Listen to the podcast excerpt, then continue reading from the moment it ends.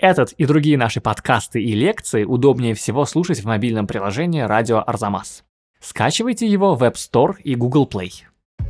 На эту вещь можно смотреть бесконечно. Вот ушки, вот носик, вот усики, вот коготочки, вот шерстинки. Они с обвисшими боками и с кривыми рожами. Дюрер, в общем, как бы понимал свою уникальность. В Италии он... Философ. Творец. Профессор. Творец. Он творец. Здравствуйте! Вы слушаете подкаст «Зачем я это увидел?». Это подкаст об искусстве и о лучших выставках в России и мире, которые Arzamas делает совместно с Unicredit Bank и MasterCard.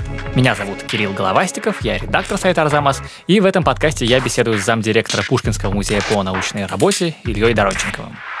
И это необычный выпуск, первый, который мы записали в поле. Дело в том, что он посвящен грандиозной выставке Альбрехта Дюрера, которая проходит в Вене, в галерее Альбертина. По этому случаю мы с Ильей Аскольдовичем собрали походные рюкзаки, намагнитили компасы, навьючили верблюдов, разбили палатку у собора святого Штефана и на следующее утро ровно в десять утра вошли в музей.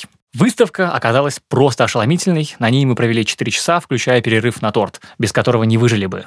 Вышли мы от Дюрера духовно обогащенные, но эмоционально растерзанные. Тут же заперлись в гостиничном номере, попросили соседей не шуметь, выключили кондиционер и прямо там записали выпуск подкаста. Так что то, что вы сейчас услышите, это то, как двое взрослых мужчин, эмоционально раздавленные немцем, который мертв уже как полтысячелетия, пытаются осмыслить то, что они только что увидели, и, может быть, немножко переосмыслить свою собственную жизнь. Давайте прямо скажем нашим слушателям честно, что если они полетят в Вену, или уже находятся в Вене, а уже в самолете нас слушают, то то, что они посетят, это выставка графики, честно сказать. Там есть картины, это восхитительные картины, они составляют, дай бог, пятнадцать процентов того, что представлено на выставке. Все остальное – это графика. Ну, Дюрер – первый из великих художников, для понимания которых в равной степени важны живопись и графика, живописное и графическое наследие. Может быть, графическое иногда даже важнее, чем живописное. Таких художников в истории искусства не очень много. Я бы вот сейчас навскидку назвал, наверное, еще Рембрандта и Гою. На самом деле, эта выставка очень плотная. Мы ведь шли туда с ощущением, что Дюрер – великий художник. Оба, в общем, знали, что он сделал. Если нас посадить с листом бумаги, мы довольно быстро оба напишем главное произведение Дюрера. Зайца нарисуем. Зайца нарисуем. Ушки. И, казалось бы, вот нас предупреждали. Но в действительности мы получаем очень концентрированный, очень плотно выстроенный творческий путь художника. От молодых ногтей, от его автопортрета в отрочестве, до святого Иеронима с черепом, в сущности. До предсмертных, фактически. До предсмертных работ. Дюрер умер в тысяча пятьсот двадцать восьмом году. Ему было пятьдесят шесть лет. Не считая путешествий, о которых мы еще поговорим, он всю жизнь прожил в Нюрнберге. Дюрер был очень религиозный человек, и его графические серии на новозаветные темы пользовались большой популярностью. Судя по всему, он сочувствовал Лютеру и идеям реформации. Дюрер писал труды по начертательной геометрии и фортификации, а также создал «Семейную хронику», одно из первых автобиографических сочинений, написанных художниками. Мы получили, на самом деле, абсолютно уникальный опыт. Единственный в жизни. Подозреваю, что даже вы можете не дождаться следующего. Мы же не имеем, например, Дюрера где-то в такой концентрации, как Тициана в Прадо, например. Да, он разбросан. Он разбросан. А в наших с вами городах, Москве и Петербурге? Он есть только в графических собраниях Эрмитажа и Пушкинского музея. Живописи нет вообще, а гравюры ты можешь увидеть на нечастых временных выставках. И вот здесь мы получаем... мощнейшей концентрации, разворачивание творческой личности. Вот это вот и есть главное содержание этой выставки. Причем творческой личности, у которой, как я подозреваю, вот это спасибо организаторам, нет слабых работ. Да, это, конечно, потрясающее впечатление, потому что ты думаешь, восемь залов, ну уж где-то-то я отдохну. Не mm-hmm. может быть так, чтобы все восемь держали тебя, значит, мертвой хваткой. Нет. Они держат мертвой хваткой по-разному. Мы вышли с ощущением... сделанного труда и, как мне кажется, с ощущением очень большого богатства, которое мы вынесли. Да, мы хорошо поработали и не зря. Вот главное ощущение, выходя с выставки. А... Мы хорошо потрудились и были вознаграждены за это. Именно. Чем я еще это объясняю? Вот представьте себе большую выставку крупного художника, живописца. Большие картины. развернутое повествование, красивые мгновенные этюды. Все это требует, как ни странно, от нас концентрации внимания гораздо меньшей, чем требует концентрации внимания маленький гравюрный лист, маленький рисунок или страница книги. Это, несомненно, так. Прям в физическом смысле. Ты не можешь, как на выставке Клода Моне, отойти на три метра назад или на пять метров. Народу вокруг много, все передвигаются как в очереди, если не повезло, если пришел в час пик. И это труд и смирение одновременно. Ты ждешь, когда настанет твоя очередь подойти к, буквально к святыне фактически. Люди прикасаются к освященным мощам, к освященному гробу с мощами. Доходишь до нее, ты должен выключить смирение и включить какое-то дерзновение взгляда, потому что гравюра – это непривычно. Мы смотрим на небольшое изображение, которое само внутри себя чрезвычайно плотно. Дюрер – это художник фантастического баланса мелкой детали, тщательной проработки и целостного единства.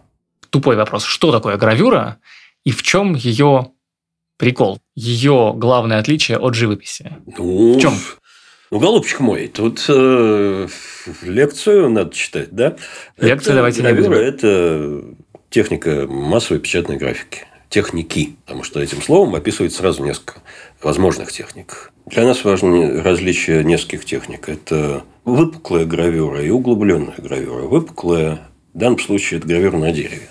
Первая из гравюрных техник, которая в Европе сильно распространилась незадолго до того, как Дюрер вступил на свое поприще. Для создания серии оттисков берется деревянная доска. В Европе это грушевое или буковое дерево. В Японии вишневое. Распиливается продольно, высушивается. И потом вот по этой продольно разрезанной доске гравер с помощью специальных инструментов начинает прорезать нанесенный прежде на эту доску каким-либо образом рисунок. Надо учитывать, что роли художника и гравера, то есть резчика, часто различались. Художник создавал рисунок, а резать по дереву и металлу очень часто мог другой человек. Дюрер никогда или почти никогда не вырезал свои рисунки на дереве, доверяя это лучшим граверам, но вполне мог самостоятельно работать по меди. Он вынимает своим резцом те пространства, которые останутся белыми. Лишнее. Лишнее.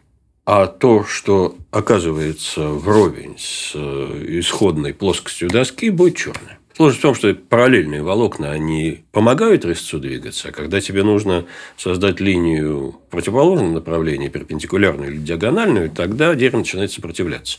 И в этом отношении первые гравюры представляли собой, на дереве ксилографии представляли собой довольно примитивные рисунки, угу. где было много черного, простые пятна, элементарные линии.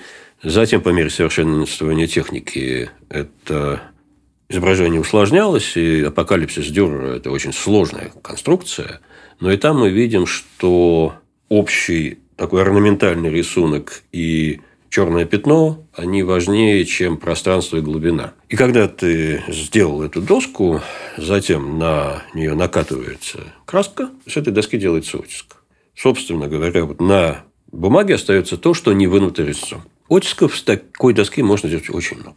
Это реально массовая техника, но этой технике не все подвластно. Эта техника хорошо корреспондировала с ранними наборными книгами и использовалась как иллюстрация в книгах. А второй вид гравюры, с которым Дюрер работал, это углубленная гравюра. В данном случае гравюра резцом.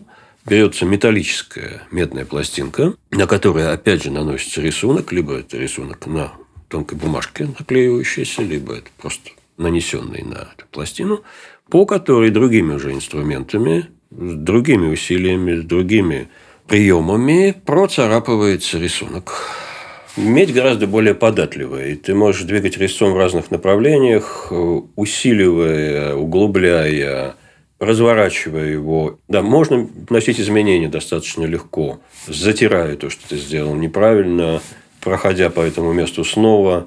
И затем, когда ты наносишь краску, ты наносишь ее так, что плотно-плотно втирая в доску, а затем смываешь эту краску с поверхности. И в углублениях остается то, что при оттиске будет черным.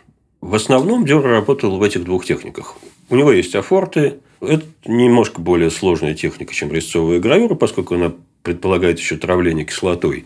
Но нам важны именно эти две. Разница между ними в том, что гравюрная медь позволяет гораздо большую степень детализации. Поэтому некоторые шедевры Дюрера, шедевры, предполагающие медитативно-интеллектуальные проникновения, они как раз в этой технике гравюрной меди и сделаны. Дюрер ведь работает черным и белым в гравюре. Если кто-то его раскрашивает, это не дюреровский замысел. Угу.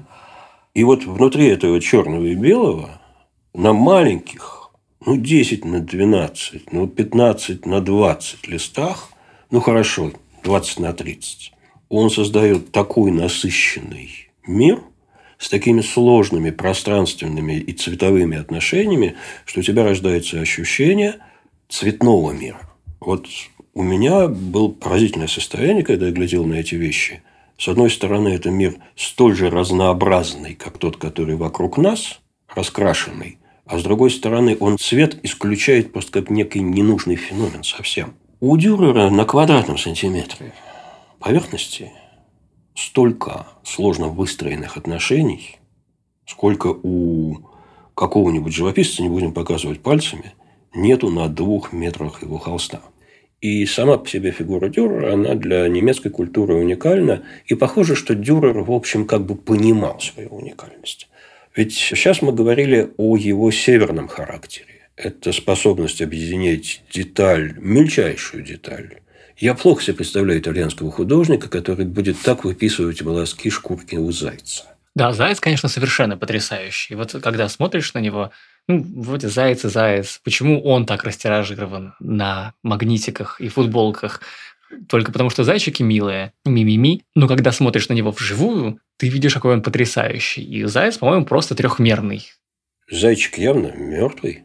Не сидел же ему заяц, не позировал. Которого Дюрер так вот воскресил, посадил как правильную позу, придал ему определенное терпеливое выражение – и изобразил с мельчайшими подробностями. И более того, бог с ними с подробностями. Я хотел бы представить просто кого-нибудь другого художника, который рисует зайца именно так. Этот какой-нибудь художник в Италии нарисовал бы зайца, который был бы очень трехмерный, очень правдоподобный, но это был бы заяц как таковой. Это была бы... Животина. Животина, да. А... какой-нибудь северный современник или предшественник Дюрера превратил бы зайчика в скопление деталей. Вот ушки, вот носик, вот усики, вот коготочки, вот шерстинки. А у Дюрера в этом зайце... Заяц в определенном смысле квинтэссенция его взгляда. Взгляда, обратите внимание, не оценивающего, да, как бы не выбирающего. Да, если бы он мог выбор... выбрать, он бы выбрал бы не зайца. Выбор есть оценка. Даже не... дело не в этом, а в том, что в зайце как бы для него важно все. И... статура этого зверька, да, его тело, и перемена окраски шкурки, и фактура шкурки. И в результате мы получаем квинтэссенцию реалистического взгляда. Причем реалистического взгляда, повторяю, не избирающего и как бы не оценивающего. Вот этот объективизм Дюрера – это вещь потрясающей силы. Условно говоря, глядя на вещи Рембрандта, мы понимаем, как Рембрандт относится к своим персонажам. Рембрандт вкладывает в свои афорты, в свои рисунки и свои картины такую эмоцию, что мы, в общем, кажется, идем на поводу его чтения. Да, Рембрандт очень... очень затягивающий, он очень эмоционально вовлекающий. Именно. Ты не можешь не эмпатизировать. Дюрер? Совершенно не такой. Совершенно не такой. Это еще одна основа трудности его восприятия. Он совершенно не бережет зрителя, он с ним совершенно не заигрывает. У меня такое ощущение, что Дюрер... получал огромное удовольствие от того, что он делал. Это было удовольствие, я сейчас наверняка фантазирую, удовольствие в какой-то степени эгоистическое. Удовольствие мастера. Удовольствие мастера. Вот сделаю я, я еще лучше вот всех. Это. И вот тут, конечно, его принадлежность к городу мастеров и к торговому городу, естественно, она не случайная. Рубеж пятнадцатого и шестнадцатого веков – золотой век и расцвет родного для Дюрера города, баварского Нюрнберга. Город расширяется, богатеет, местные богачи поддерживают развитие искусств, науки и просвещения. Крестный отец Дюрера, Антон Кобергер, крупнейший немецкий книгопечатник и книготорговец, что, несомненно, повлияло на интерес художника к технике гравюры. Позднее крестный издавал работы крестника. Жители Нюрнберга, современники Дюрера, это, например, поэт Ганс Сакс, литейщик Петер Фишер, изобретатель карманных часов Петер Хенляйн и изобретатель глобуса Мартин Бехайм. Если вы начнете читать экспликации к выставке, если вы начнете читать биографию Дюрера, вам тут же сообщат, что папа его был ювелир, что несколько лет он обучался отроком у отца ювелирному делу. Вот тут мы получаем, конечно, одно из объяснений. Ювелирное, да, это поставленное с детства внимание к детали. Это первое, к мелкой детали. А второе – это верность движения руки. Что папа, естественно, хотел, чтобы он наследовал предприятие, что сделал брат Дюрера. Но Дюреру захотелось быть художником. Он отправился в юности в годы странствий, в Андеряры, как полагается, немецкому подмастерью. Проехался до Эльзаса, был в Базеле, в Страсбурге, возможно, в Нидерландах. В Европе было тогда два центра живописи, и Фландрия была одним из них. А не менее важный – это юг, это Италия, где именно в это время происходит то, что мы знаем под названием Ренессанс. Дюрер – современник Леонардо да Винчи, для того, чтобы люди понимали. Дюрер не просто современник Леонардо да Винчи. Дюрер – это медиум. Дело в том, что его родной Нюрнберг в этот момент самый процветающий, передовой, богатый, умный немецкий город. Там масса обеспеченных людей – с культурными и научными интересами. Это вообще уникальное время в истории Германии, конец пятнадцатого, начало шестнадцатого века. До такого взлета интеллектуального и художественного Германия в следующий раз добралась только в эпоху Гёте. Но для нас очень важно, что становление Дюрера происходит в то время и в том месте, где оно происходит. А именно это Франкония, Нюрнберг, окрестные города.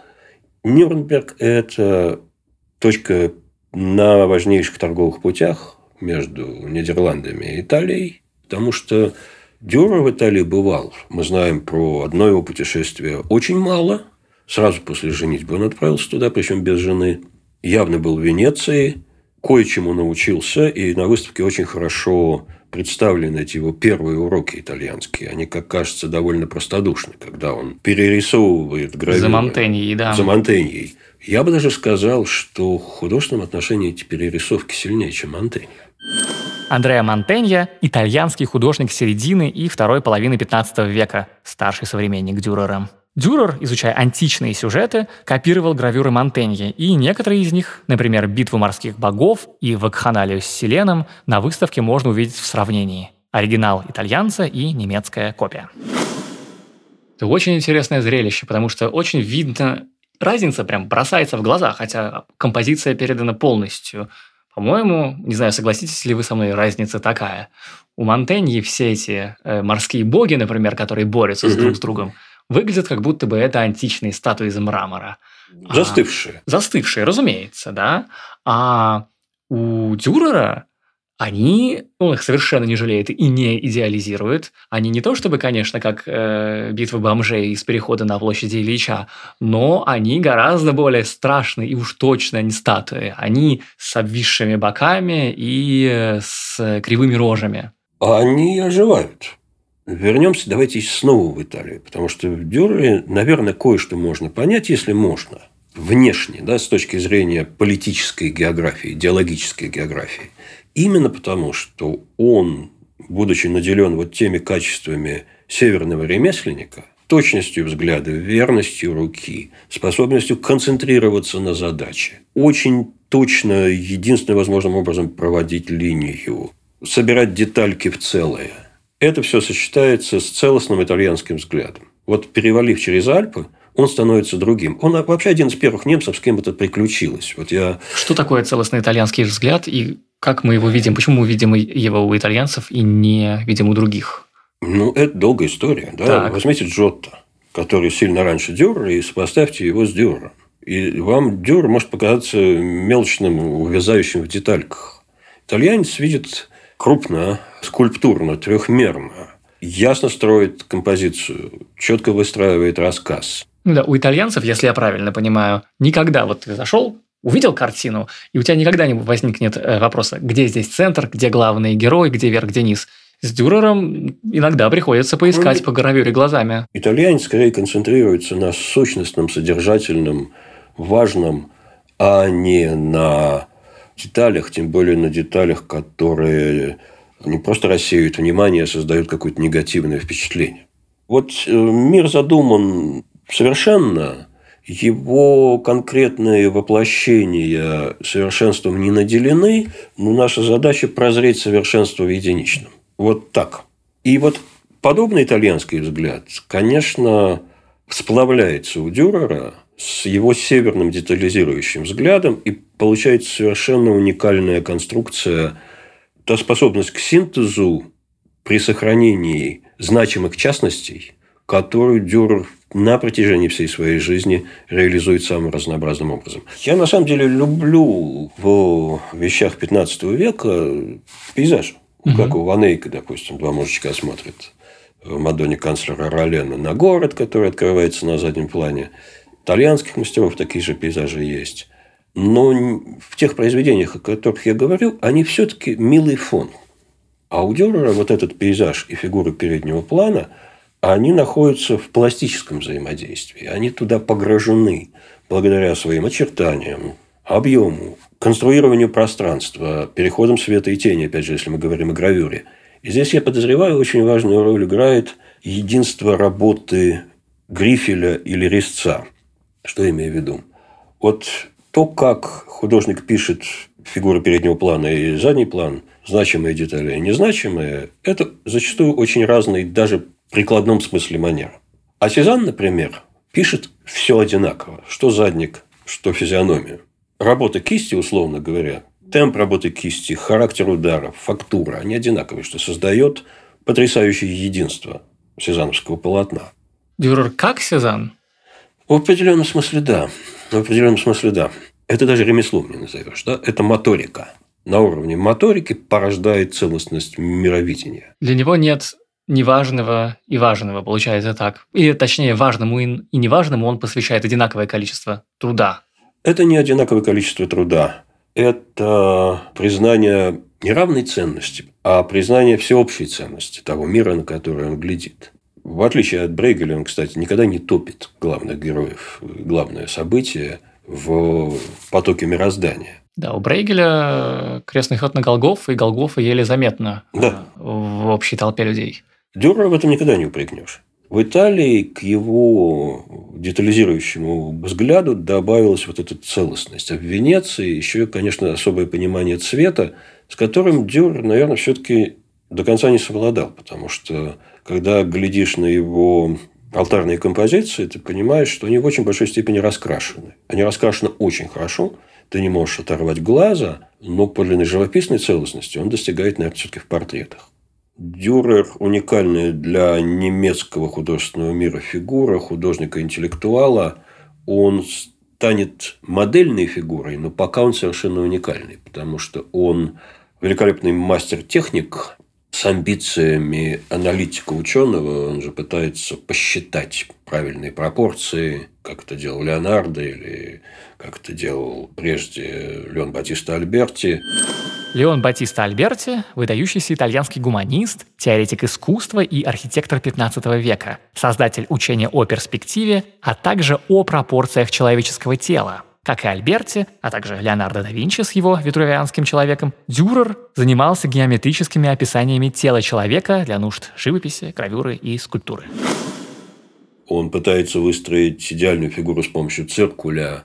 То есть, здесь есть еще такой парадокс тоже художника-визионера, который своим видением пытается придать совершенно математическую убедительность, интеллектуальную убедительность. Это даже может несколько нарочито раздражающе звучать. Он действительно поражает еще и тем, что после предшествующих поколений немецких мастеров, которые оставались в определенном смысле ремесленниками с ремесленным самосознанием, он сформировал в себе самосознание представителя свободных художеств. Это очень существенная вещь, потому что к моменту, когда он приехал в Италию, в Италии, в общем, уже не было вопроса ни для социальных институций, ни для общество, кем является художник? Художник является кем-то, кто творит интеллектуально, а не руками. Это очень важное разделение для средних веков и для раннего Возрождения. То, что делается руками, по умолчанию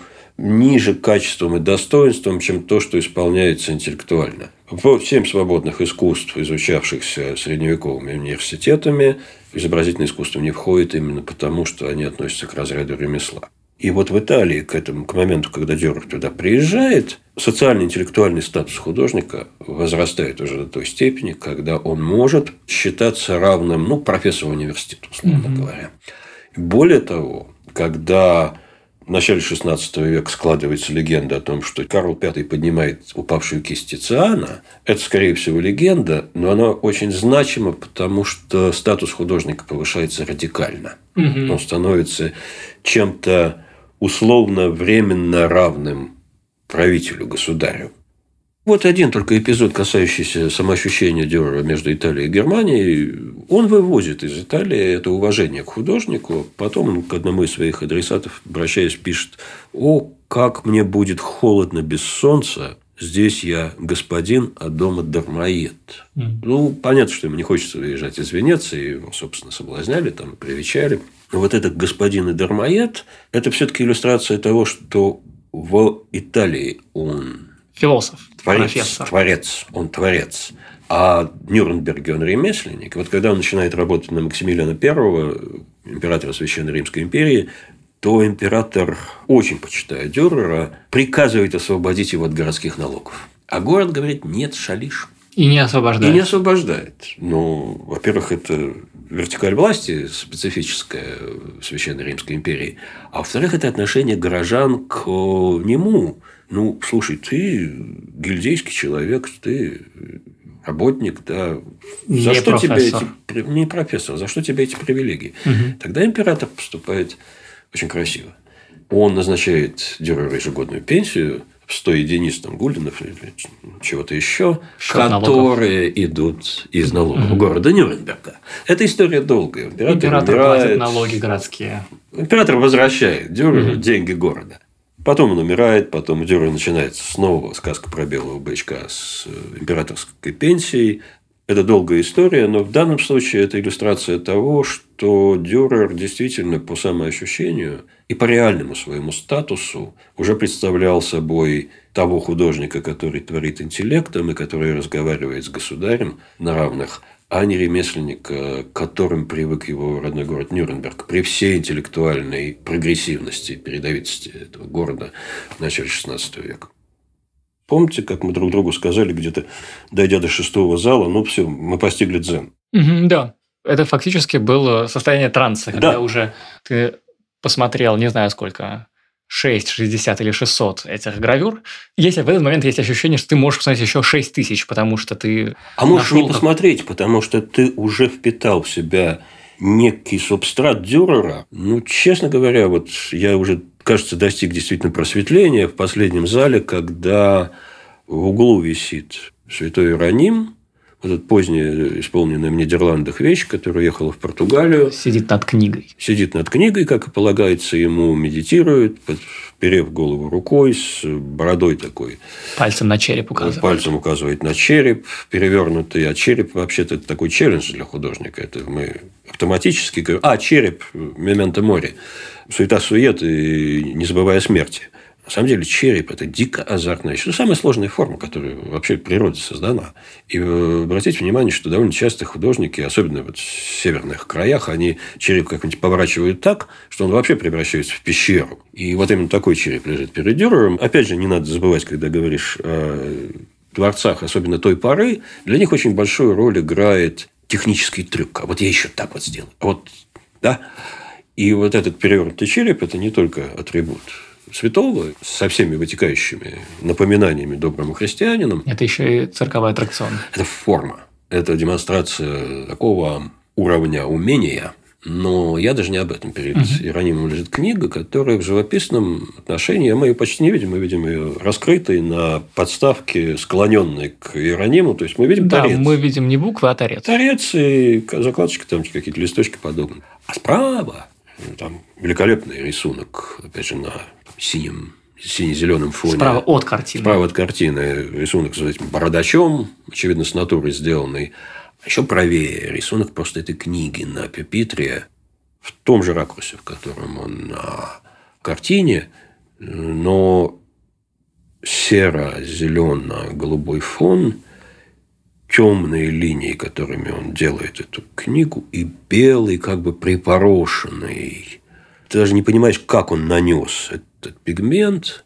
Листы, с трудом видные, они как бы таким белым порохом сделаны. И вот тут ты полностью, вот тут постигаешь дзен, потому что на эту вещь можно смотреть бесконечно. Она хороша, настолько хороша сама по себе, что ощущение мудрости этой книги, оно в этом рисунке заложено гораздо большей степени, чем в этом великолепно со всеми, как сейчас принято говорить, скиллами живописца шестнадцатого века, исполненными ирониями. Да, я согласен. Потрясающе написанная книга, и она такая выделенная, поскольку ничего кроме нее нет, и из-за этого ты смотришь на нее не как на книгу, как на предмет.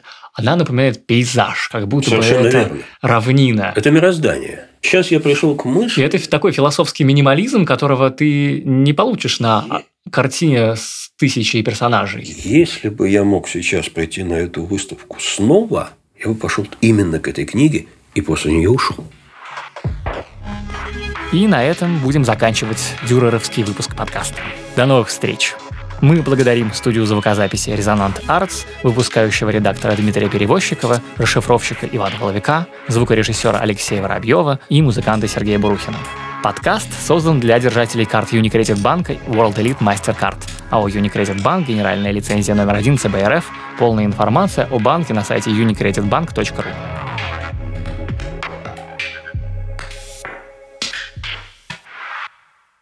Этот и другие наши подкасты удобнее всего слушать в мобильном приложении «Радио Arzamas». Установив его и оформив подписку, вы получите доступ ко всем подкастам, курсам и другим аудиоматериалам Arzamas'а, в том числе тем, которых вы не найдете больше нигде. Скачивайте приложение «Радио Arzamas» в App Store и Google Play.